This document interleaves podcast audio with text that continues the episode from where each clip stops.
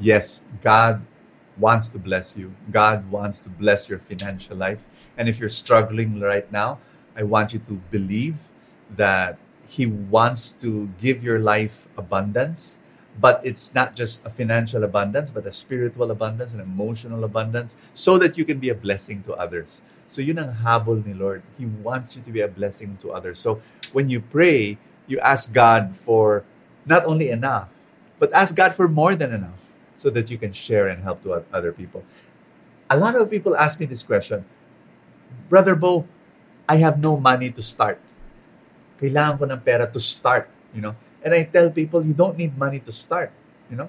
All you need is a lot of a lot of passion, purpose, and and and really the big why, you know. So you, it's it's okay. Wala kang pera, okay lang.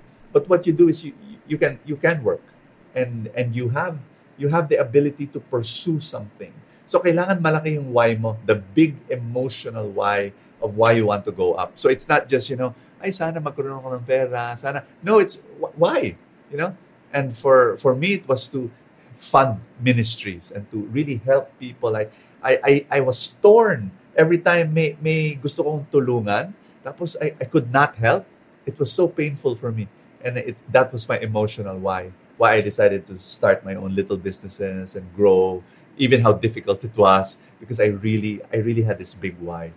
The second thing that people kind of like tell me is, Brother Bo, I'm so down. You know, I'm so emotional, and that's true. You know, when you're emotionally down, when your mindset is, I'm a loser, I'm a failure, no matter how many books you read on finances, no matter what you do, you know, it will always bring you down. So it's first of all a mindset change. And and that can only happen by and, and you need to work on that. So you want to increase your income? work on yourself.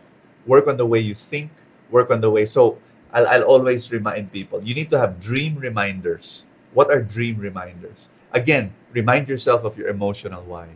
You know write it down maybe draw pictures uh, cut out the pictures hindi ka marunong mag-draw.